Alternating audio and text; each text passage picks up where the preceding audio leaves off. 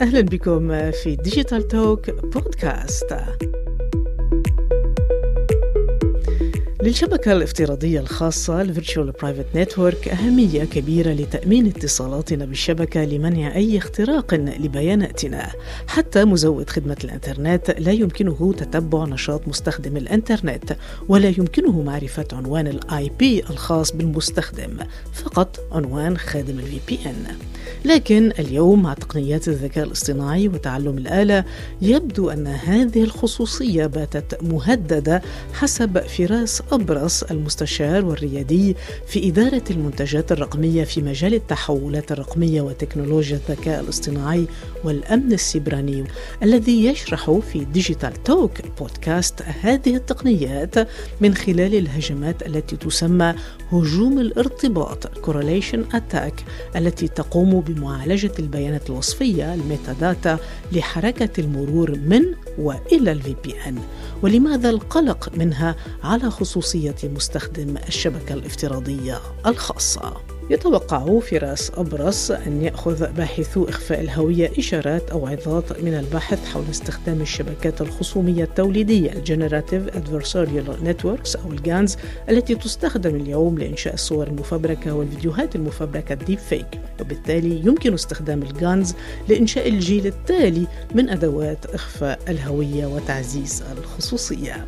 في Digital Talk بودكاست أستضيف فراس أبرص للتطرق إلى تهديد تقنيات الذكاء الاصطناعي لمستخدم الشبكة الافتراضية الخاصة. Digital Talk القلق من اختراق الشبكات الافتراضية الخاصة هو استخدام التعلم الآلي machine learning لقراءة معلومات من موفر الخدمة ال ISP ومن آه، موفر خدمة ال VPN هجوم المضاد لل VPN هو أن يتم ربط المعلومات مثل ال IP addresses والتزامن مع كمية المعلومات المتنقلة بين هذه العقد أو ال nodes على الشبكة شايفة كيف؟ نعم. فبالتالي لإعادة ال anonymity لإعادة الخصوصية على الاتصال له علاقة هي بموضوع توزيع البيانات على هذه العقد على على ال nodes يعني. فبالحالة هي إذا استعملنا نحن GANs الشبكات الذكية المتخاصمة اللي حاليا يستعملوها للمثال لخلق صور غير حقيقية. معنى هذا الموضوع إنه الشبكات المتخاصمة إذا ولدت بيانات وتم توزيع هذه البيانات على على هذه المنظومة تبع ال correlation attack ديت كور كما سميتها في مقالتي فيمكن وقتها دحض هذا الهجوم والتطفل على الخصوصية. إذا كانت المعلومات لك غير مترابطة آه، بعد هذا. حأعطيكي مثال. طلبتي انت مثلا فيديو.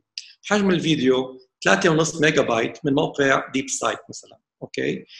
المنظومة اللي عم بتراقب ال VPN لأنه على الإنترنت كل شيء مكشوف المعلومات يمكن مشفرة بس مقدار ال traffic مقدار الاتصال معروف. على على ال routers والشبكات.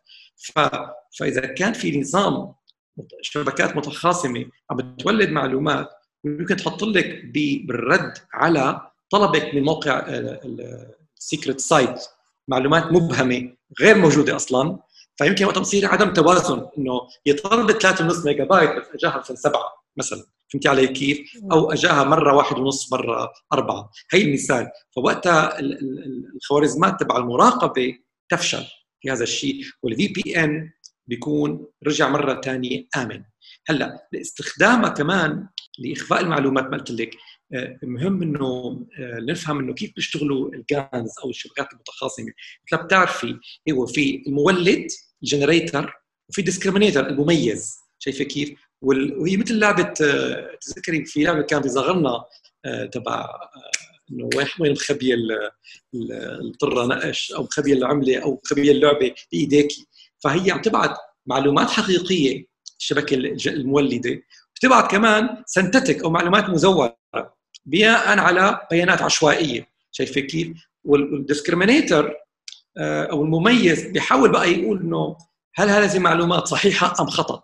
شايفة كيف؟ وإذا حذر حذر وإذا لا لا شايفة كيف؟ بس إذا استخدمتي هي لتوليد بيانات تبدو حقيقية وقابلة للربط ولكن ليس بالضرورة للربط للمستخدم الحقيقي فإذا أنت خلقتي في هذه اللحظة الجيل القادم من الفي بي ان إن شاء الله اكون بسطت بس الموضوع يعني معقد بعرف الموضوع معقد ولكن واضح لأنه آه، بطبيعة الحال عندما نتحدث عن التعلم العميق وعن آه، هذه التميز إنه الشبكة العصبونية عندما تبدأ بتحليل البيانات عندما يكون الشبكة المولدة ترسل البيانات الشبكة المميزة تميز البيانات وعندما تقول أن هذه البيانات خطأ تعود وتردها للشبكه المولدة لإعادة توليد آه، بيانات أخرى. آه، ولكن هل هذه الشبكات موجودة اليوم أم أنها في طور البدء بإنشائها وتطويرها؟ سؤال جيد جدا. فطريقة عمل الشبكات التخاصمية مكلف جدا نعم. يعني اللي خلق موديل أو يعني نموذج على هذه الشبكات يكلف 42 ساعة وسطيا على سوبر كمبيوتر وهذا مكلف جدا جدا ها؟ هلا هي اي أخبار؟ بس الأخبار الأحسن منها إنه آه، إذا كنت تطوري موديل على الشبكات المتخاصمة للتعليم العميق وعندك آه، معلومات بيانات تدريب ضخمة وجيدة جدا يعني عالية الجودة فالوقت اللازم على ال supercomputer يصير أقصر بكثير وبالتالي آه، بصير ممكن. فعلى فكرة فهذا سباق حكينا سباق تسلح بين ال advocates تبع ال privacy والخصوصية وبين آه، الوكالات التي تريد التنصت على الناس على الإنترنت. يعني هيدي صار موضوع آخر. شكرا آه، فراس أبرص. على أمل لقاءات مقبلة للحديث ربما عن الذكاء الاصطناعي وما يقترحه اليوم من حلول وتقنيات للأمن الرقمي. شكرا لك فراس الأبرز. digital talk نلتقي في حلقة مقبلة في digital talk podcast كانت معكم نيلة الصليبي صحفية متخصصة في تكنولوجيا المعلومات والتحول الرقمي. يمكنكم متابعة ديجيتال توك بودكاست على كل منصات البودكاست.